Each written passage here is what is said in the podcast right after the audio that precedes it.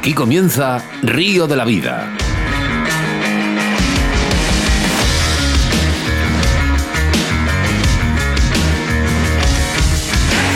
Tu programa de pesca con Óscar Arratia y Sebastián Cuestas. Bienvenidos, bienvenidas a Río de la Vida, el único programa exclusivo para la pesca a través de las ondas de la radio. Y como no saludar a nuestra familia de Bon Radio 4G en Benidorm, que este mismo programa será emitido el lunes 24 de octubre a las 14 horas y redifusión a las 23 horas y sábados y domingos a partir de las 14 horas. Y como no, a nuestros oyentes también fieles a través de nuestro Facebook. Me presento, mi nombre es Óscar Arratia y a mi lado, como siempre, el capitán de a bordo, Sebastián Cuestas. Buenas tardes, Sebas. Buenas tardes, buenas lluviosas tardes. Bienvenidos a un programa más de Río de la Vida. Bienvenidas lluvias, bienvenidas. Y sí, bienvenidos catarros, que estamos aquí, Óscar y yo, bastante cogidos. Acomodaros en vuestros sillones porque da comienzo el único programa en directo que habla exclusivamente de pesca. Ya habéis oído bien, el único programa en directo. Y es que hoy llega su programa número 143. Ya son muchos, Óscar. Y es que seguimos sumando porque gracias a vosotros esta familia cada día es más grande. Óscar, ¿damos comienzo? Río de la Vida.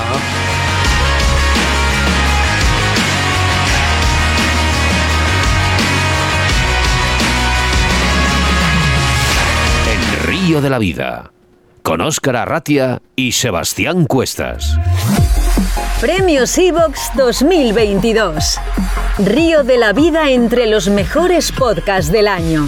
Entra ahora en premios.ivox.com y vota a tu programa de pesca favorito, Río de la Vida, en la sección Aficiones. Votaciones hasta el 24 de octubre. Ayúdanos a crecer nuestra afición por la pesca y la naturaleza. Síguenos a través de Facebook, Río de la Vida.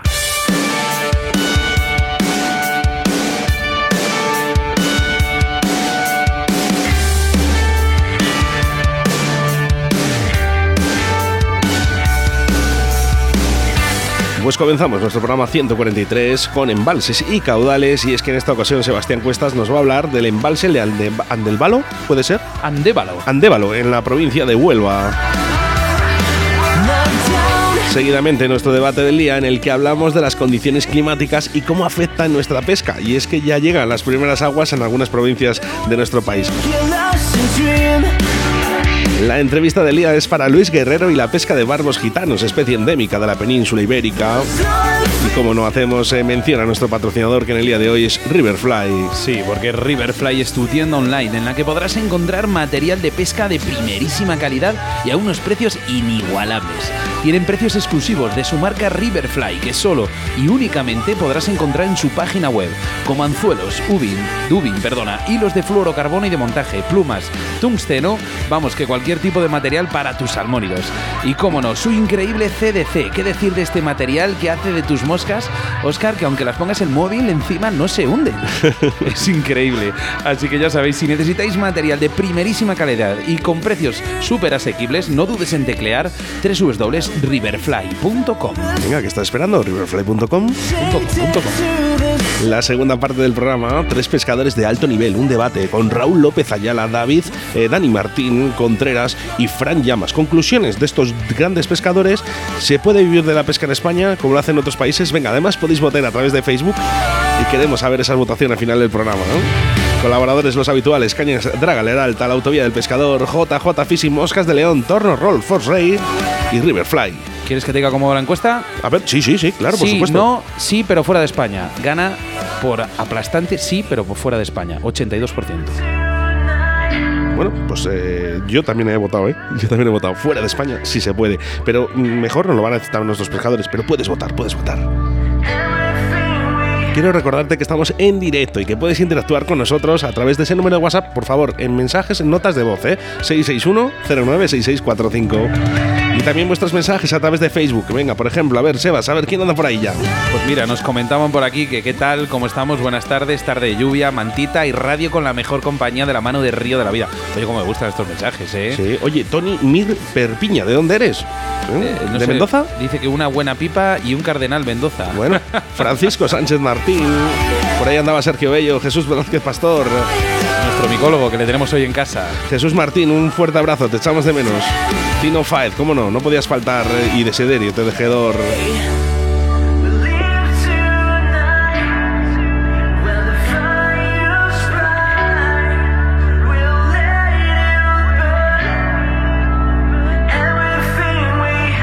En Río de la Vida, con Óscar Arratia y Sebastián Cuestas. En Río de la Vida, la información de caudales y embalses con Sebastián Cuestas.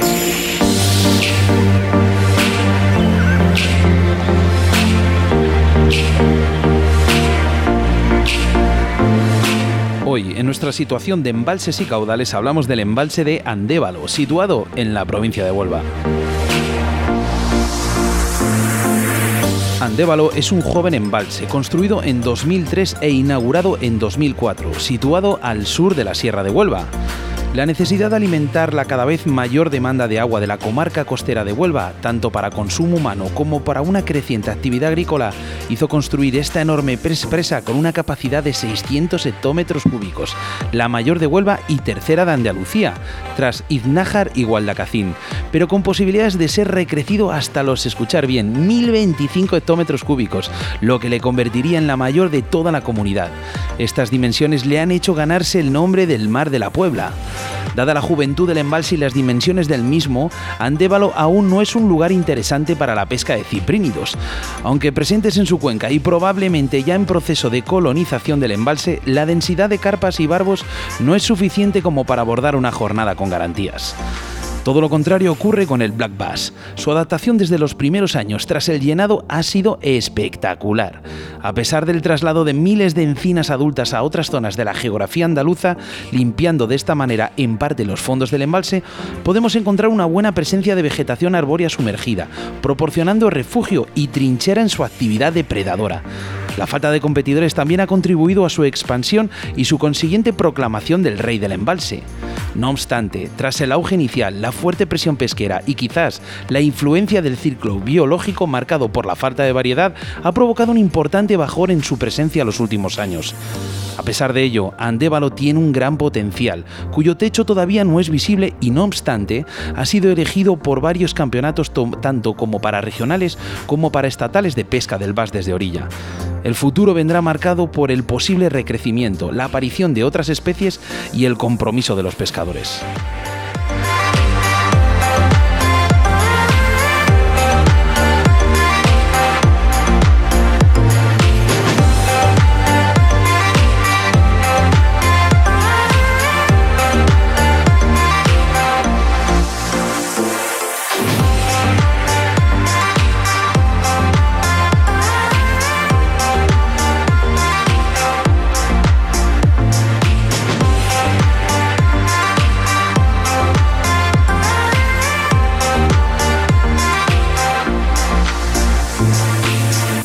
Síguenos a través de Facebook, Río de la Vida.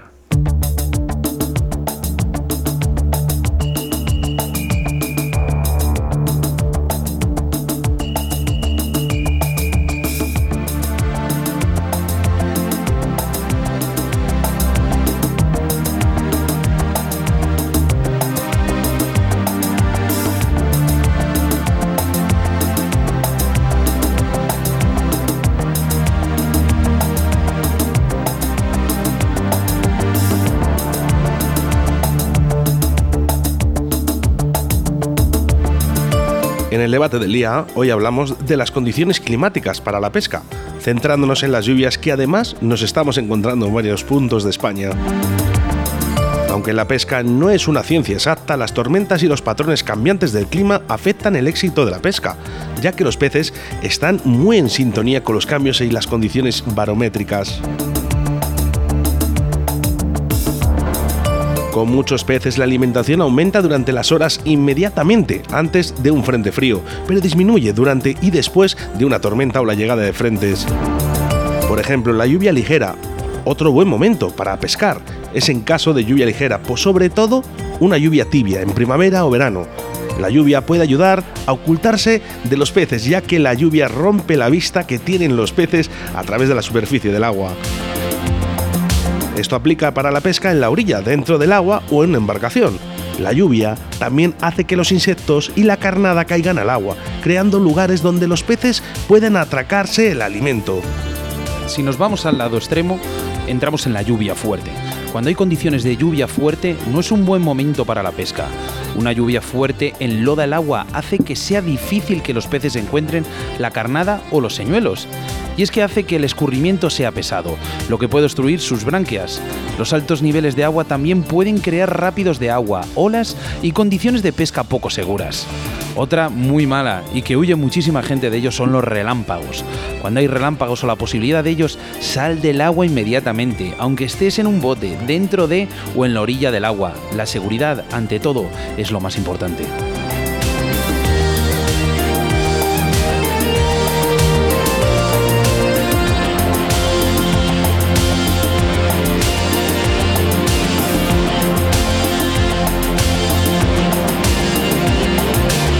Síguenos a través de Facebook, Río de la Vida. En Río de la Vida te ofrecemos nuestro invitado del día.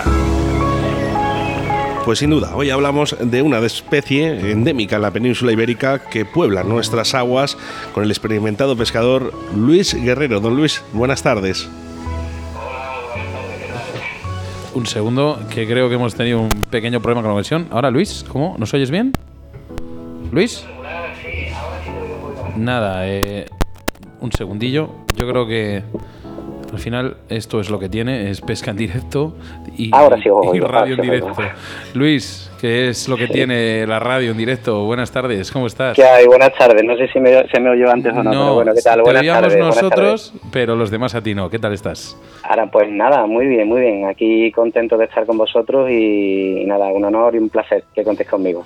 Luis, hoy nos queremos centrar más en una de las especies, el barbo, llamado además el barbo gitano. Cuéntanos qué aguas les podemos encontrar y dónde sueles pescarlos.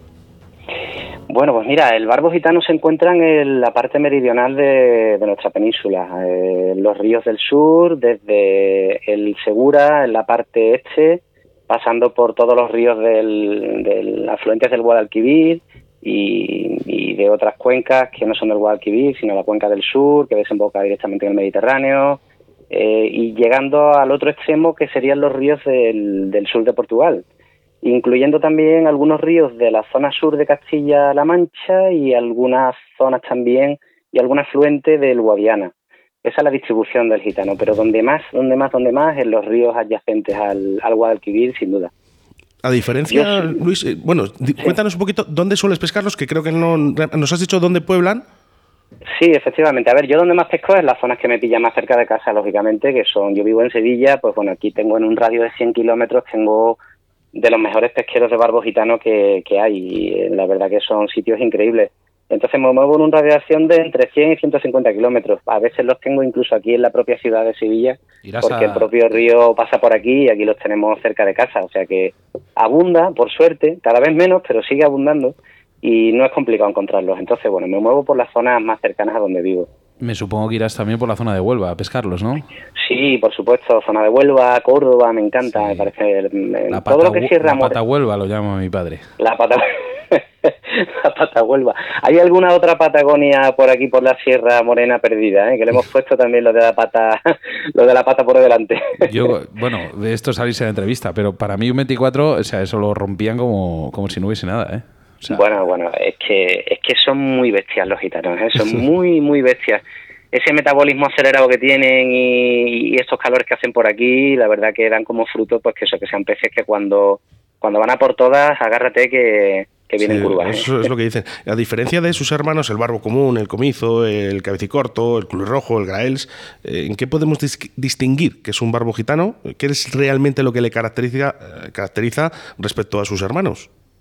Pues mira, sin entrar en detalles científicos que nos perderíamos y que además yo no soy ningún experto en ese sentido, algunas cosas entiendo, pero vamos, que no me voy a lanzar ni muchísimo menos a eso, básicamente por el color del abdomen del pez. O sea, el barbo gitano se caracteriza generalmente por una barriga que la tiene un poquito más amarillenta que el resto de los barbos, incluso un poco anaranjada, pero que también varía mucho dependiendo de la cuenca, de la turbidez del agua, de la época del año. Entonces hay barbos gitanos que tienen la barriga blanca prácticamente, otros que la tienen muy amarilla, otros que la tienen naranja y otros que la tienen, es prácticamente una prolongación del dorso, que se prolonga el verde pardo hacia abajo y casi no llegan a tener el color claro y amarillento de la mayoría de la especie. Pero básicamente, así para el primero que se encuentra con un barbo gitano, lo primero que nota es ese color amarillo de su barriga, ¿no? Por lo demás habría que entrar en eso, en detalles ya científicos, en meterte con el microscopio y mirar una serie de cosas que creo que no vienen al cuento y que además yo no me atrevería a lanzarme aquí a comentarlas. Sí que es verdad que, por ejemplo, que el pez, el barbo, cubre la gran mayoría de las aguas de nuestra península, pero el gitano, al final le llamáis gitano por esas características, sobre todo porque le encontráis en vuestra zona. ¿Cómo podemos pescar este barbo, este tipo de barbo? Porque sí que es verdad que existe la típica pesca tradicional, que es la pesca de la ova, con la ova, pero yo creo que tú los pescas con otra modalidad. Cuéntanos.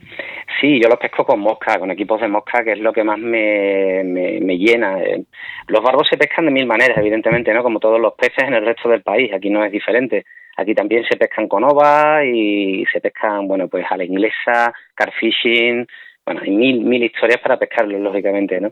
Pero por predilección personal y después incluso ya por sostenibilidad de la especie, yo creo que la pesca con mosca es la más adecuada, para ya no solo para el barbo gitano, sino yo creo que para la mayoría, sin subestimar ninguna modalidad y sin meterme en ningún fregado, que nadie se me moleste por esto, pero creo que la pesca con mosca es la pesca más inocua que se puede practicar ahora mismo como pesca deportiva, ¿no?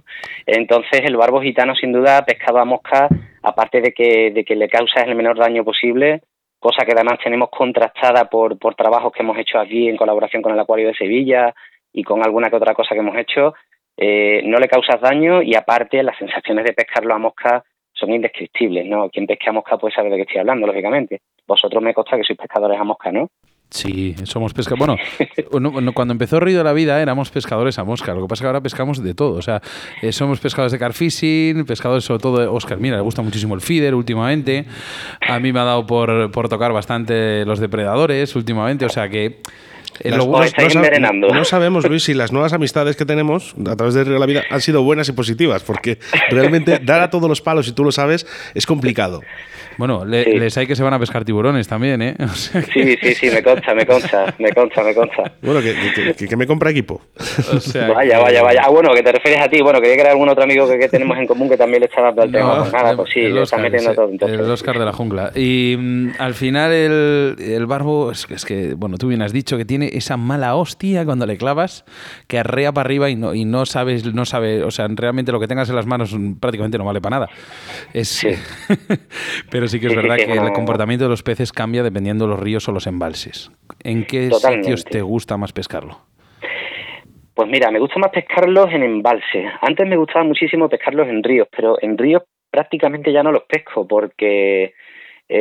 primero tenemos un periodo de veda aquí que va de finales de febrero hasta bien adentrado el verano o los calores ya, que bueno, evidentemente prohíben pescar al barbo en época de remonte, porque aquí los ríos, y en esto sí me gustaría hacer un poco de inciso, los ríos andaluces son muy peculiares. Hablo de los andaluces, pero yo creo que lo puedo hacer extensible a la mayoría de cuencas del sur de la península, incluyendo las del Algarve y no tanto la del Segura, porque son ríos muy diferentes y de procedencias muy distintas, pero generalmente los ríos andaluces, donde suele desovar el barbo gitano, son cauces estacionales, que en verano pierden prácticamente toda el agua y hasta que no caen las primeras lluvias otoñales o del invierno no vuelven a tener agua. Entonces son sitios extremadamente delicados donde cualquier intervención, aparición de animales nuevos, personas, influyen muchísimo en el desovar del barbo. Entonces cada vez pesco menos esas zonas, me asomo menos, y si me asomo es para grabar, para ver, y sobre todo donde pesco barbo generalmente es en embalse, porque aparte, bueno, primero que hay ejemplares bastante grandes en los embalses y sobre todo que te dan muchísimas opciones y tienen bastante más encanto la localización, lógicamente. No es lo mismo remontar un río, ir descubriendo pozas y torrenteras y vas viendo los barbos y los vas enumerando prácticamente, que es recorrer un embalse donde un día los peces están de una forma, otro día de otra, al día siguiente te crees que van a estar de tal manera y llegas y te encuentras justo lo contrario. Entonces tienen para mí muchísimo más encanto, ¿no? el embalse que el río. Ya te digo, los ríos más para observar y para aprender del ciclo biológico del barbo, que tenemos mucho que aprender todavía. Hemos empezado la entrevista hace muy poquito, pero te voy a decir, Luis, me está encantando, y sobre todo porque se ve en sus palabras ese amor, ¿no?, que tiene ahí, pasión a la naturaleza. No, y sobre ese, todo, vicio, ese vicio, sí, que tiene. Y a la pesca, y eso me encanta, ¿no? Las palabras que estás diciendo. Sí que es verdad que te tengo que estirar un poquito, ¿vale? Y me tienes que decir esa mosca que no te va a fallar o que puedes llevar para pescar los barbos. Es difícil porque no hay una mosca infalible, como no hay un señuelo infalible, pero...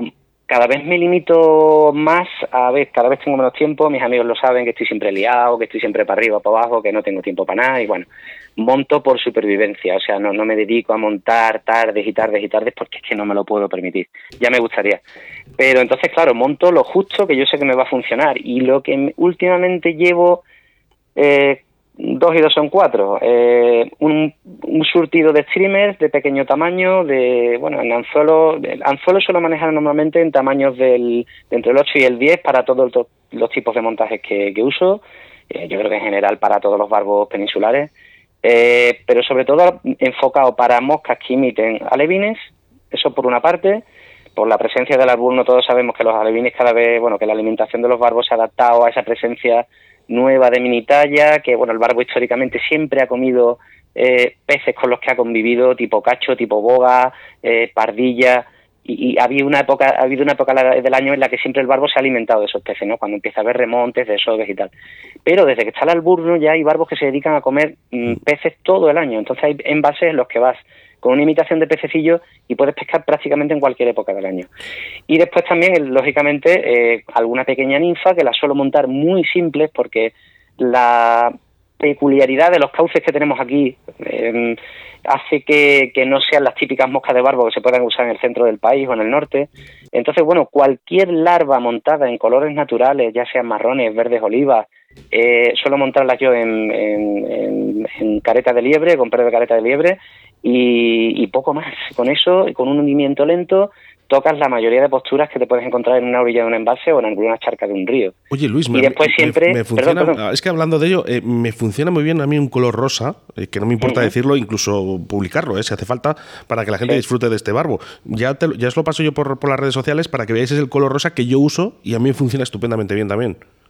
Ajá, pues probablemente, ya te digo, aquí te estoy hablando de lo que llevo de base. Después, si tuvieras mi caja de moscas, alucinarías, porque tengo cosas rarísimas montadas, desde imitaciones de excrementos de pájaros hasta imitaciones de semillas que caen de los árboles. Esto que no se ría la gente, cuando ha dicho los excrementos de pájaros, aquí en Valladolid, cuando vamos a los puentes, cuando caga la paloma, se llama cagar porque la paloma caga, claro, el barbo lo come. Sí. O sea, no lo deja prácticamente ni caer. Sí. Es que en esa cagada de paloma y de cualquier otro ave van semillas, van un montón de cosas que a los barbos les gusta. Y yo eso lo he visto igual que tú, y un día me dio por montar una imitación de excremento y aluciné cuando la dejé caer debajo de un puente y nada más que cayó, ¡pum!, salieron 4 barbos allí para arriba que me dejaron traspuestos. Entonces, pues es que... Por eso que la variedad de imitaciones es tan amplia como imaginación tenga el pescador o capacidad de observación. Sí. Oye, Luis, entonces, dices tú de variedad, pero nosotros tenemos un gran entrevistado aquí en Río de la Vida, no quiero decir el nombre porque soltará mucho que decir, que decía que a ver si encontraba yo a alguien, un montador realista, ¿vale? Sí. Para montar una cría de avión, ¿vale? Sí. Los barbos, como las crías de aviones se caen y no consiguen levantar el vuelo, las que caen al agua, los barbos se las comen. Alguna he visto yo por ahí, alguna he visto ya algún montador de por ahí que la ha montado, Lo que pasa que no me atrevería a decir el nombre porque no lo recuerdo, pero alguna he visto. O sea que ya hay gente que se está metiendo en ese fregado y creo que hasta le ha funcionado. Es que es lo que hablamos. No, hay alimentos... Yo creo que no es necesario tampoco tanto, El barbo realmente también, pica muchas cosas, Pero ¿sabes que es bonito? ¿Sabes quién montó esa imitación? Tengo la foto. ¿Sí? ¿Quién? Paco Redondo. Ah, Paco Redondo. Y hablamos con esa persona entre los tres. Lo pasa que si me da permiso esa persona lo diré, pero no lo voy a decir ahora. Bueno, pues lo diremos. Mira, oye, si me permitís, yo creo que Juan Antonio Santos, que es amigo y un grandísimo pescador de allí de Madrid, creo que montó alguna también, que me pareció verle alguna vez en alguna publicación. No estoy seguro, pero me parece que fue él el que montó una. Me parece. tengo la sensación. Has hablado, Luis, de un dato muy importante, ¿no? Y es que han cambiado, nuestros barbos han cambiado la conducta, no solo con el barbo gitano, ¿no? Sino con todas las especies de barbos, comiendo también ese alburro, ¿no? Entonces, sí que me gustaría, a ver si te atreves, basándonos un poquito en tu experiencia, a darnos unos pesos aproximados o un crecimiento al año de los barbos gitanos. Pues mira, perdona que te corte el rollo, pero no te lo digo. No, y te explico. No te Yo lo digo porque diría. Es que es tan extremadamente variable dependiendo del cauce, del año, depende de tantas cosas, es súper complicado. O sea, yo pesco muchos embalses y en algunos embalses te puedo asegurar que hay peces que tienen una longevidad que yo creo que alcanza la máxima de la especie, que son entre 15, 18 y 19 años, por lo que yo calculo, por lo que he podido ver con algún trabajo que hemos hecho en colaboración con algún ictiólogo y demás, que he visto peces de esas edades, que se han calculado que tienen esas edades y que no pasaban del 1,5 kilos. Y después he visto otros barbos en otros embalses y en otros cauces, incluso en ríos, que siendo muy jóvenes pues quintuplicaban ese peso. O sea, y sin embargo otros ríos muy parecidos, pues el tamaño máximo de esos peces no llegaban a los 30 centímetros en edad adulta. Entonces, claro, es que es un mundo. Influye mucho el tipo de mineral del agua, todo. Supongo, igual la cantidad de alimento. Hay muchos ríos que tienen muchísimo alimento, otros ríos que igual, por lo que tú comentas, ¿no? Por el tipo por el pH del agua, por el sustrato que tengan en el suelo, pues se generarán más o menos macroinvertebrados y esos barbos comerán más o menos. Entonces, es que varía tanto que de verdad no me atrevería a decirlo. Lo que sí sé es al tamaño que pueden llegar a alcanzar y bueno, hay peces que llegan casi al metro de longitud y que yo sepa hay registrados barbos de 9 kilos que no llegan al tamaño de los comizos u otros de otras partes del país, pero sí que llegan a tamaños bastante considerables. Pues fíjate, agarrar un gitano de ese calibre tiene que ser para agarrarse los machos. Ya te digo, yo no he llegado a ese calibre, pero me he quedado en la barrera de los 6 y poco y te puedo asegurar que asusta, que el carrete lo miras y dices tú, cuidado, estamos en otra liga, cuidado. Realidad o ficción. Luis, lo que sí que alcanza unos tamaños brutales son los hiluros. ¿Crees que pueden llegar a hacer que esta especie esté en peligro? Pues sí. De hecho, a ver, yo he sido muy pesimista siempre, en todo momento, desde que tuve la primera noticia de que aquí en Andalucía ya tenemos al siluro. Pues no sé exactamente el nombre del personaje, pero alguien trajo el siluro al embalse de Iznájar, que el embalse de Iznájar está en la cuenca del río Genil. El río Genil es un afluente del Guadalquivir, pues os podéis imaginar que el siluro se ha extendido por toda la cuenca del Guadalquivir ya, lo tenemos aquí en la ciudad de Sevilla, y están empezando a remontar los pequeños tributarios estos estacionales, que son ríos tan sumamente delicados que ya te digo, la suma presencia de una persona en una torrentera en un momento puntual asusta a todos los peces que van a remontar por ahí, que tan pocas oportunidades tienen de hacerlo. Imagínate una patrulla de siluros apostados entre dos piedras, no dejando pasar ni un barbo. Ya no es que se los vayan a comer, es que no los dejan reproducirse. A eso le sumas, además, que el alburno sí remonta a esos tributarios y se meten los fresaderos y se comen las puestas de los barbos. El barbo tiene una regresión que yo la he comprobado. Yo llevo viendo barbos, tengo 49 años y llevo viendo 48, perdón, y llevo viendo barbos desde que tengo 5 años prácticamente, sabiendo lo que estaba viendo. Y os puedo asegurar que hay ríos donde había muchos barbos en los que ya no hay barbos. Entre el pez gato negro, que ha invadido la mayoría de nuestras aguas, que sí tiene capacidad para remontar muy, muy arriba, y la presencia ya real del siluro, en la que donde ha aparecido, ya me consta porque lo he vivido en mis carnes, han desaparecido los barbos en esos tramos, pues la verdad es que el panorama pinta muy, muy feo. Yo lo único que pido, ya que estoy aquí, tengo la oportunidad de que me dais este momento, por favor, el que me escuche y tenga en la cabeza pescar un siluro y subirlo al embalse de su pueblo para ganarse la vida con ello, para poder pescarlo cerca de casa, por favor, dejemos los siluros donde están. No van a desaparecer, y eso hay que aceptarlo, nos guste o no, pero dejémoslos donde están, por favor. Que nadie suba un siluro presa arriba. No se puede ni imaginar seguramente el daño que va a causar. Por desconocimiento, porque no tiene por qué saberlo, ¿no? Pero es que hacemos cosas que sin aparente mala intención generan un daño increíble. Y el barbo y todos los barbos peninsulares son endémicos. No los hay en ningún otro sitio del mundo. Y cuando viene gente de fuera de España a pescarlo aquí y te lo dice, has atravesado medio planeta para pescar tu barbo gitano. Eso te da mucho que pensar, ¿no?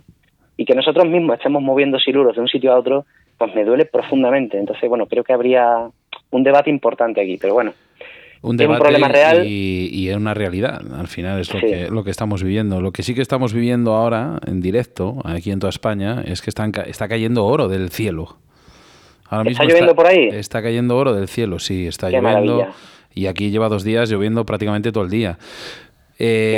Hasta hace 4 días, y me supongo que por ahí seguiréis igual de mal, los embalses estaban al 30%. ¿Esto qué supone para el barbo gitano? Pues mira, a ver, el barbo tiene, a pesar de esto que hablamos, de las alóctonas y tal, y que son peces que están en regresión por este problema, tienen una capacidad de adaptación a aguas poco oxigenadas, eutrofizadas, con mucha cantidad de lodo, de limo en suspensión. Tiene una capacidad de adaptación que es sobrecogedora. Entonces, no daña tanto el... Hombre, si un embalse se seca, lógicamente, esos barbos mueren, ¿no? Pero si mantienen un mínimo de agua, lo más probable es que sobrevivan la gran parte de la población. ¿De qué manera estropea un poco nuestra visión como pescadores? Pues que claro que los barbos, lo bonito es pescarlos en agua lo más limpias posible, es que tú los veas, que veas cómo se alimentan, cómo levantan las piedras, cómo incluso sacan la cabeza del agua para mover una piedra porque se le ha quedado el alimento a la piedra en la parte al aire y el barbo sube y saca la boca y se pone a comer fuera del agua. O sea, hace unas cosas alucinantes. Con estos niveles, ¿qué pasa? Pues que queda al descubierto el manto de sedimentos del embalse, que todos los embalses tienen una capa de sedimentos al fondo, que en el momento que eso sale a flote tenemos un problema. O sea, las laderas tienen una inclinación hasta que llegas al manto de sedimentos, ¿no? En el momento que llegas a ese manto de sedimentos, primero, no te puedes acercar a la orilla a pescar porque te hundes hasta la rodilla, con lo cual afeas muchísimo la pesca. Segundo, la alimentación de los peces cambia muchísimo, muchísimo. La oxigenación del agua cambia, entonces los barbos se desubican, se van a otras zonas. El tema del oxígeno es brutal y el tema de la comida igual, ¿no? Que además la tienen que buscar por otras partes y esto es complicado. Luis, hay una cosa que en este programa ya hemos comentado, que situamos muy mal a nuestro barbo fuera de nuestras fronteras. Yo me imagino, ¿no? En otros países venden otro tipo de peces, ¿no? Y especies. ¿Crees que el barbo es un motor económico para los aficionados a la pesca de otros países? Porque yo estoy viendo pesca en Colombia, pesca en Lima, pesca... Ellos venden todo y nosotros tenemos algo endémico, algo yo creo que impresionante para todo el mundo, y mi opinión es que no lo vendemos. Totalmente de acuerdo. Yo no he viajado por todo el mundo, pero tengo la suerte de conocer a muchísima gente y la gente te cuenta cosas, ¿no? Después con esa gente he compartido la pesca del barbo gitano y cuando capturan su primer barbo gitano te miran a los ojos y te dicen sinceramente, dicen, Dios mío, ¿cómo no he descubierto esto antes, no? El bonefish, por ejemplo, tanto que se habla del bonefish, por lo visto el bonefish, sí, es un pez que se le resecha, se le pesca de una manera determinada, pega unas carreras muy bonitas, tal. Según tengo entendido, no es una persona la que me lo ha dicho, me lo han dicho muchas, la carrera de un barbo gitano se lleva de calle al bonefish y a muchísimos peces de mar. Los peces de mar estamos hablando que están en otra liga en cuanto a carreras, a velocidad y demás, ¿no? Pero es que el barbo gitano está en otra liga. Y yo creo que muchísimos de los barbos peninsulares, ¿no? Cuando viene alguien de fuera y te lo dice, dice, joder, ¿de dónde habéis salido? ¿De dónde habéis sacado estos peces, no? Y alucinan y te dicen... es que no sabéis lo que tenéis, ¿no? Y tú dices realmente, es que yo, que conozco muy bien el barbo gitano, ni yo mismo sabía que era tan así, ¿no? Entonces, evidentemente, no estamos vendiendo lo que tenemos aquí porque realmente no tenemos una visión global de la pesca. Creo que en España falta madurez. Y lo digo en el sentido constructivo. Falta una madurez en el colectivo de pescadores necesaria tanto para la supervivencia de la pesca como para la sostenibilidad de la misma, como para que los ecologistas que con sus argumentos nos van a derrumbar nuestra afición. Tenemos que madurar, tenemos que enfocar esto de con una visión más global, darnos cuenta de lo que tenemos, conservarlo y hacer de lo que hacemos algo sostenible. Tenéis un tema, perdona que me extienda tanto y vaya tan rápido, pero es que veo que sé que hay poco tiempo. Habéis lanzado una pregunta, es de si se puede vivir de la pesca en España. Y yo he probado, he tenido unos años en los que estuve intentándolo, se sobrevive y mal.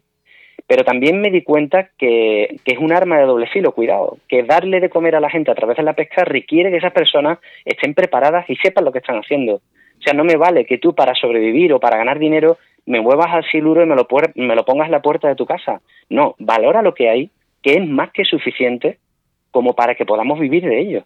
No hace falta traer otras especies aquí, dejémoslas donde están, que ya es tarde para muchos sitios, pero dejémoslas donde están, que con los barbos, por ejemplo, tenemos aquí un potencial que realmente no somos conscientes. Entonces, radicalmente lo vendemos mal. O sea, es rotunda la respuesta. Es rotunda y clara. Al final, tú bien has dicho que nos vendemos mal y de ahí vienen ahora nuestros tres fenómenos a hablarnos un poquito de esto.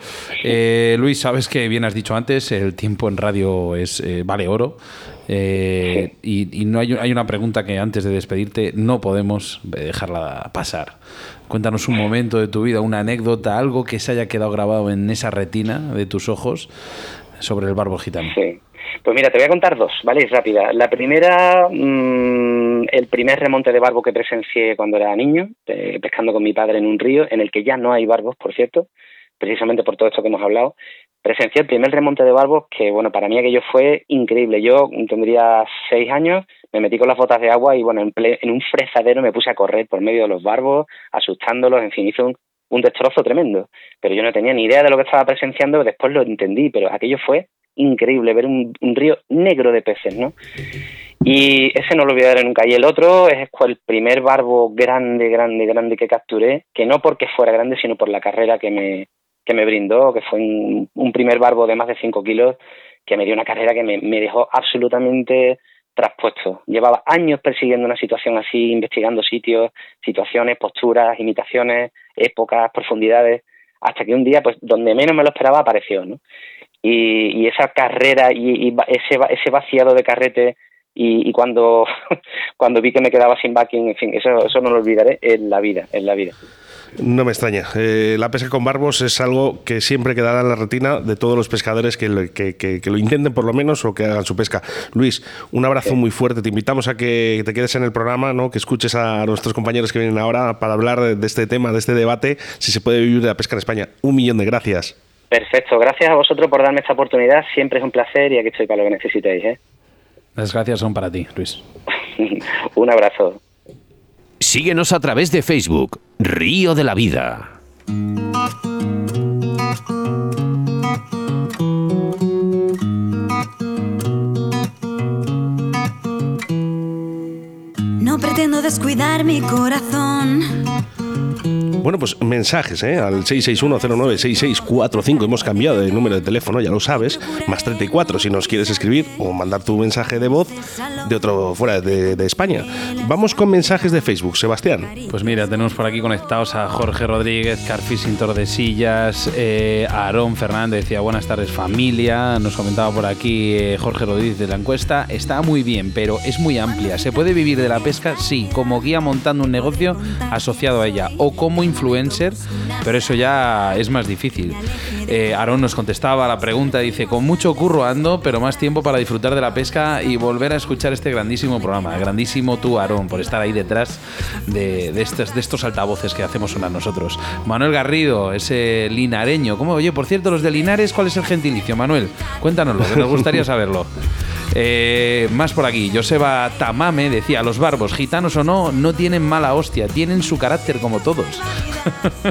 Oye, mira qué gracia tiene la gente por aquí. Por favor, votarnos, ¿vale? En esos premios iVoox, esa 5ª edición de premios iVoox a los cuales Río de la Vida opta en esa sección que es de videojuegos y aficiones. De aficiones. Bueno, tenéis que entrar, ya sabéis, en premiosivox.com, ¿vale? Y ahí en el momento os va a mandar que apuntéis vuestro correo electrónico. Ponéis el correo electrónico, todos los que queráis, cuantos más votos mejor. Y es que estamos en la sección 14. Yo sé que es un poquito coñazo, ¿no? Porque tienes que estar pasando páginas, Sebastián, 14 páginas hasta conseguir aficiones y videojuegos. Y ahí está Río de la Vida, tu carrete de pesca, tu programa de pesca preferido, porque estamos nominados a ser el mejor podcast del año. Mira, yo sé que Luis nos va a seguir en este programa, lo acabamos de entrevistar. Y quiero, Luis, que contestes a través de aquí del Facebook, a esta persona, Jesús Blázquez. Nos comenta, ¿qué hace que el barbo tenga tanta potencia a la hora de la picada? Bueno, pues eso se lo pedimos a nuestro entrevistado, ¿no? Que también haga ahí esas funciones a través de nuestro Facebook. Oye, ¿qué te parece la canción? Muy bien, tranquila, buena entrada, una voz que perfecta. Me encanta, Andrea García, Raíces, son canciones de grupos locales, de nuestra ciudad.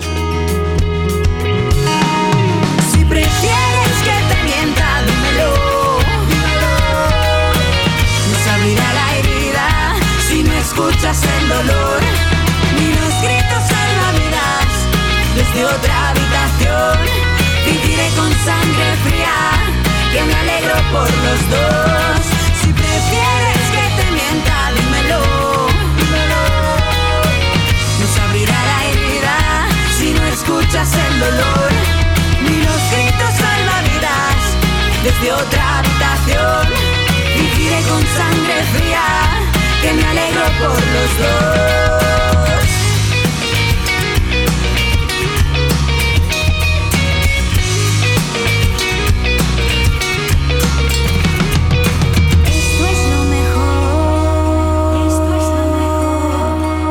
Esto es lo mejor, esto es lo mejor, esto es lo mejor, esto es lo mejor, esto es lo mejor.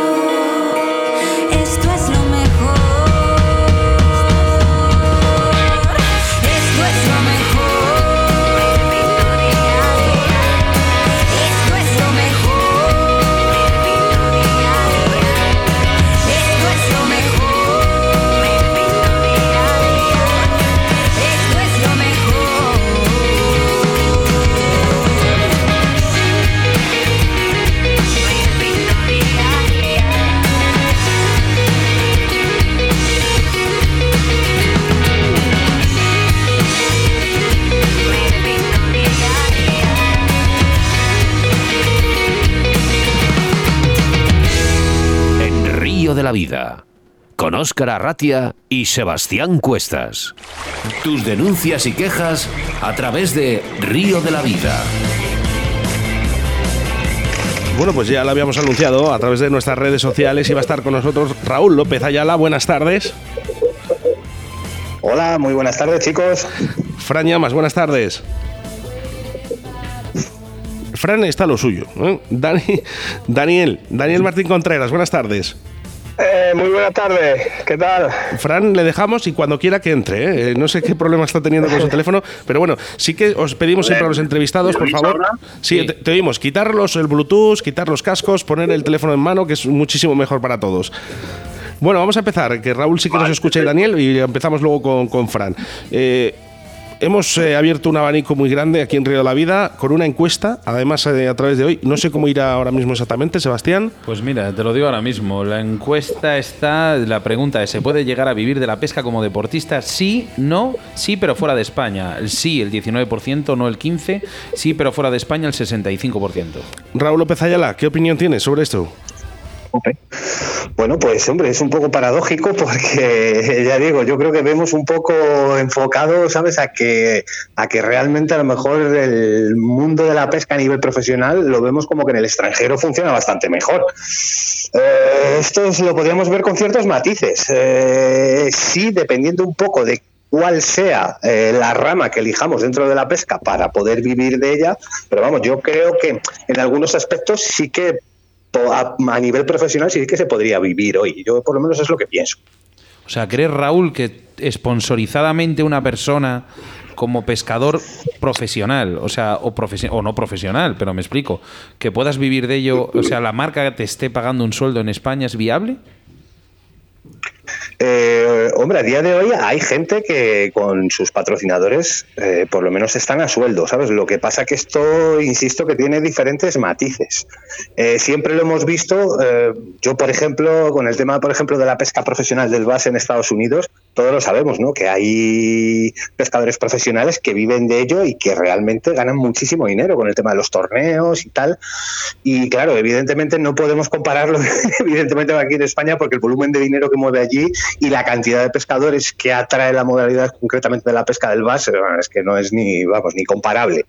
Pero aquí a nivel de España sí que es cierto que poco a poco, pues bueno, me imagino que sobre todo gente que pueda ser conocida dentro del ámbito de la pesca, cada uno en su modalidad, pues bueno, es lícito por parte de las marcas, que no deja de ser una forma también de hacer publicidad. Entonces, pues bueno, si quieren apostar así, sí que es cierto que, bueno, ahora mismo andamos en pañales en ese aspecto, ¿sabes? Pero se empiezan a dar algunos casos. No sé, insisto, si... en el tema de los patrocinios o de las marcas que apuesten por X pescador. Si os habéis fijado, hemos escogido, ¿no?, uno de los pescadores de agua dulce o de car fishing, como es Raúl López Ayala, pero también hemos cogido a Daniel Martín Contreras, ¿no?, con la pesca de depredadores, ¿no?, para que también tengamos su visión, ¿no?, por parte de Dani. Dani, cuéntanos un poquito, ¿qué piensas tú de todo esto? Muy buena tarde. A ver, pues yo estaba escuchando a Raúl ahora mismo y a ver, a la pregunta que formuláis, yo creo que como deportista aquí en España no creo que se pueda vivir como deportista de la pesca, de depredadores. Vale, se puede vivir de la pesca como yo vivo de guía profesional, que es una cosa totalmente diferente. Pero a ver, yo a mí me patrocina una marca y a ver, simplemente por el patrocinio no puedo vivir de la pesca y yo a día de hoy yo no conozco a nadie que le estén patrocinando y pagando un sueldo y pueda vivir de ello. Fran Llamas. Ahora mismo, aquí, a día de hoy, ¿eh? Fran Llamas, nuestro tercer invitado aquí en este abanico, en este círculo de la mesa redonda. ¿Qué opinas sobre esta pregunta? ¿Se puede vivir de la pesca como deportista? Buenas tardes. Pues, como bien dice Dani, que lo comparto. Y también Raúl, con matices, pero vamos, sinceramente, a día de hoy yo creo que no, pero... También pienso eso porque realmente si creyera en ello, yo por lo menos lo hubiera intentado, pero vamos, con patrocinadores y siendo pescador profesional, a día de hoy imposible. Que en un futuro puede ser, bueno, tendríamos que cambiar mucho la mentalidad que hay en España. Sí que es verdad. Dime. Tú tienes compañeros, Fran, compañeros de selección, que cuando has estado en los mundiales, que sabes que acompañan en, digamos, lo que estaba diciendo aquí Dani, que de la pesca como deportistas han intentado vivir de ello, no pueden, pero sí como guías.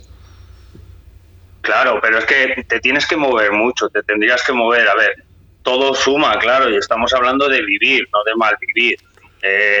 A ver si nos explicamos. ¿Puede ser un complemento? Pues sí. ¿Qué pasa? Que también los pescadores que somos o son profesionales, pues necesitamos también dinero para poder movernos, para poder innovar, para poder probar. Todas las marcas comerciales, pues hoy en día en España, pues tampoco lo dan todo.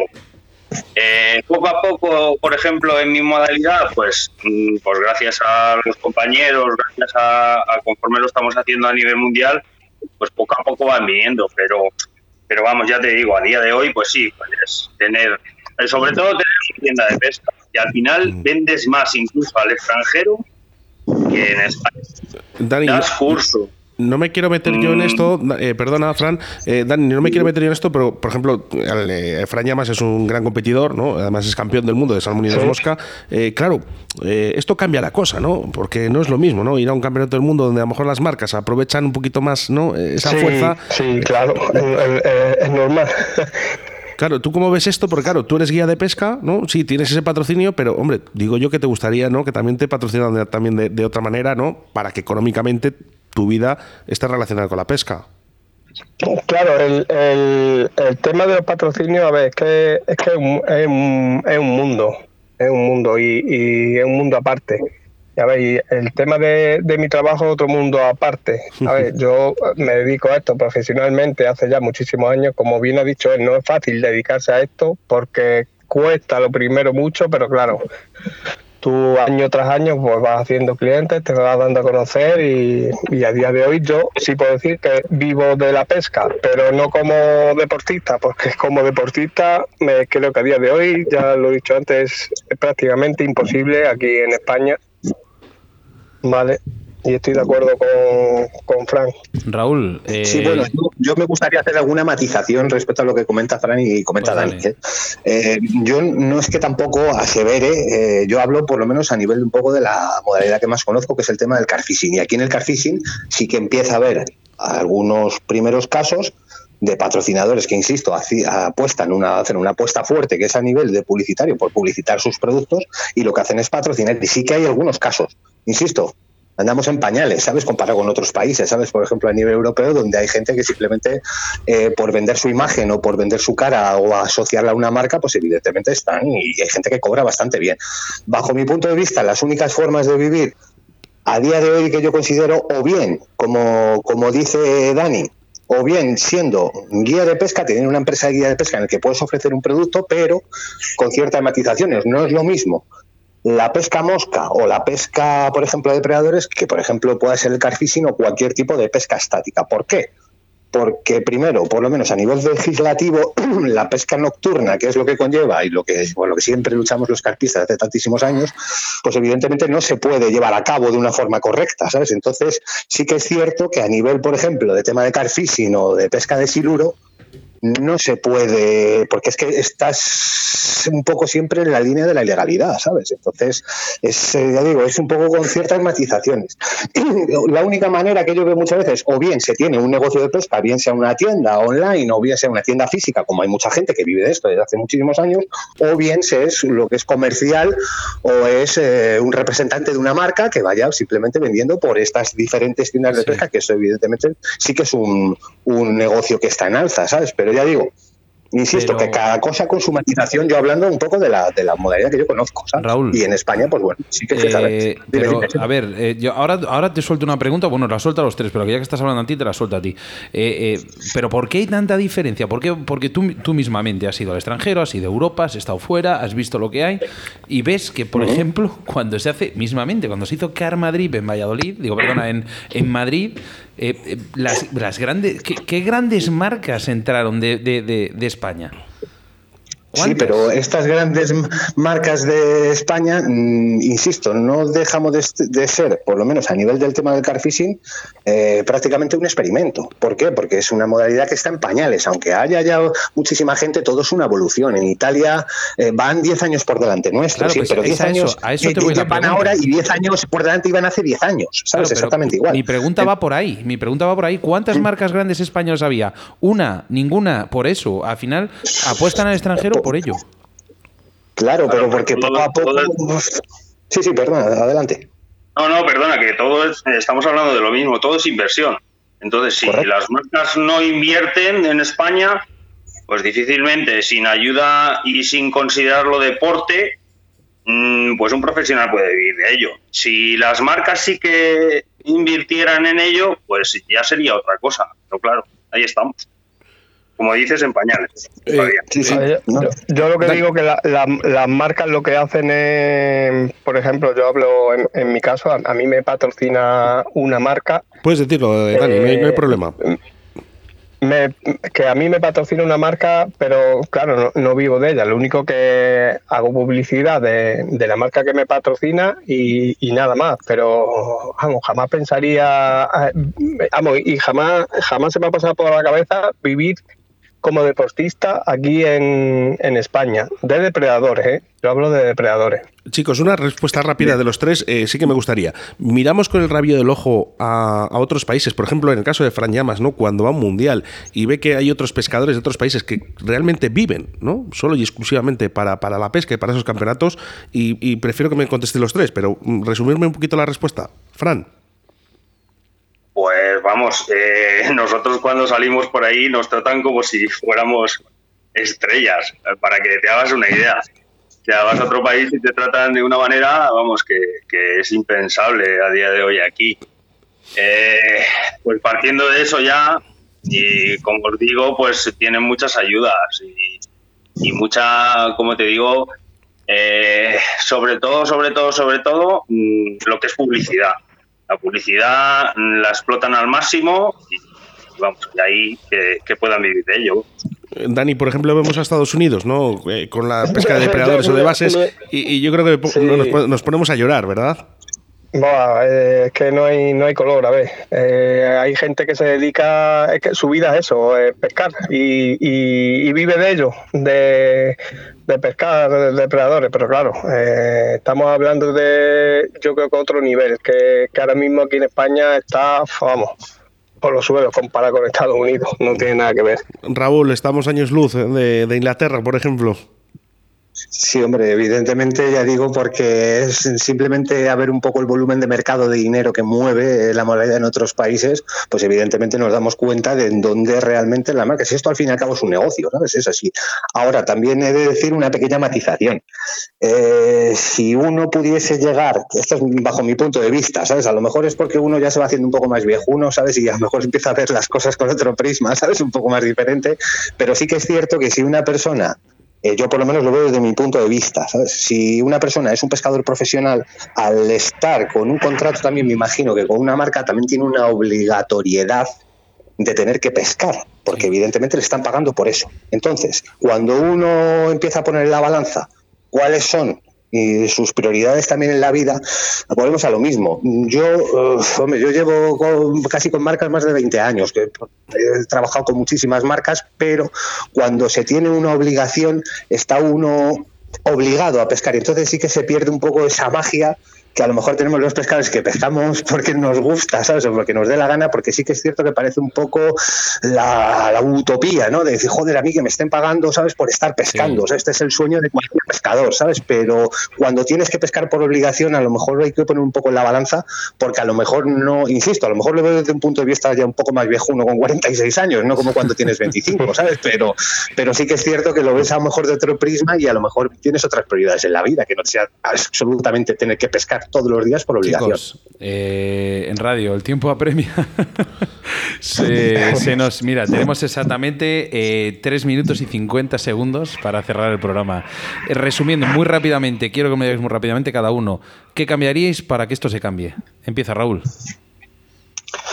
Hombre, yo lo que cambiaría es que evidentemente haya cada vez más pescadores, que haya más inversión y que evidentemente esto genere un volumen de dinero a nivel de mercado que realmente haga que las marcas o las federaciones incluso puedan invertir más y que no seamos siempre casi un deporte de segunda que tenemos que salir, fíjate, por desgracia, muchas veces Fran, por ejemplo, siendo quien es, pues en una esquinita, en un periódico, arriba sí, en el Marca, y ser siempre pues un deporte que está en segundo plano. Pues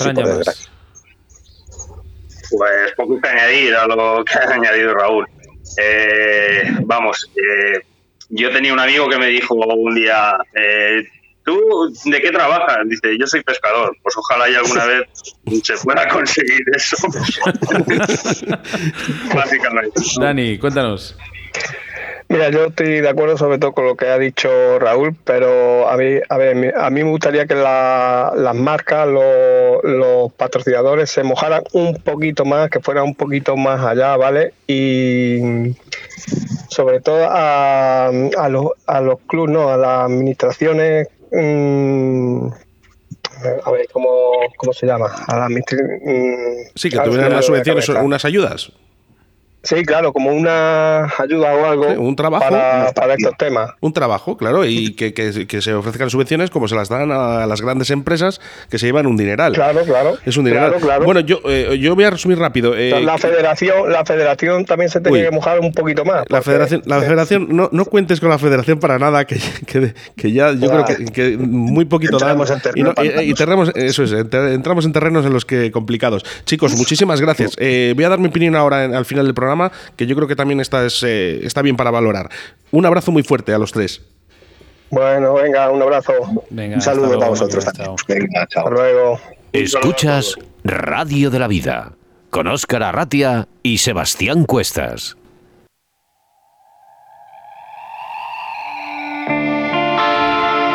Bueno, yo mi opinión es que es imposible vivir en España de esto, Sebastián, y te voy a decir por mi razón, que no ha salido. Me ha parecido curioso, ¿no?, que nadie lo dijera.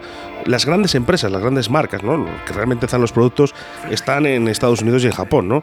Es por ello que en Estados Unidos y en Japón tienen un salario, ¿no?, porque tienen pescadores contratados en esas marcas para que estén todas las mañanas o todas las tardes testeando esos productos, ¿no? Hasta que no consigamos que las grandes marcas estén aquí en nuestro país, no creo que podamos conseguir esos salarios para los pescadores anuales. Bueno, yo discrepo un poco con lo que has dicho, solo un poco, ¿eh? Por ejemplo, hay ciertas modalidades que no. Carfishing bien ha dicho que estamos como somos un experimento aquí en España. Otras modalidades, por ejemplo, depredadores, igual no puedes compararte con Estados Unidos, pero sí te voy a decir una cosa. Somos 4 veces campeones del mundo en 7 años en salmón y 2 mosca. Bueno, y ahora ya cuidadito hora, que está María Sánchez en Estados Unidos, que a lo mejor también se llevan el mundial. Ya es hora que cojan a estos chicos y hagan verdaderas, yo qué sé, verdaderas ilusiones. Estrellas del deporte. Bueno, programa 143 a través de Bon Radio, más que completo, con la entrevista a Luis Guerrero y los barros gitanos, y lo bien que se ha expresado Luis, de una de las especies endémicas que tenemos en España. Y seguidamente Raúl López Ayala, Fran Llamas y Daniel Martín Contreras en un debate que yo creo que va a dar mucho de qué hablar. Así que venga, nada tiempo para más, ahora tan solo tendrás que esperar 167 horas más o 10.020 minutos para volvernos a reencontrar a través de las ondas de la radio.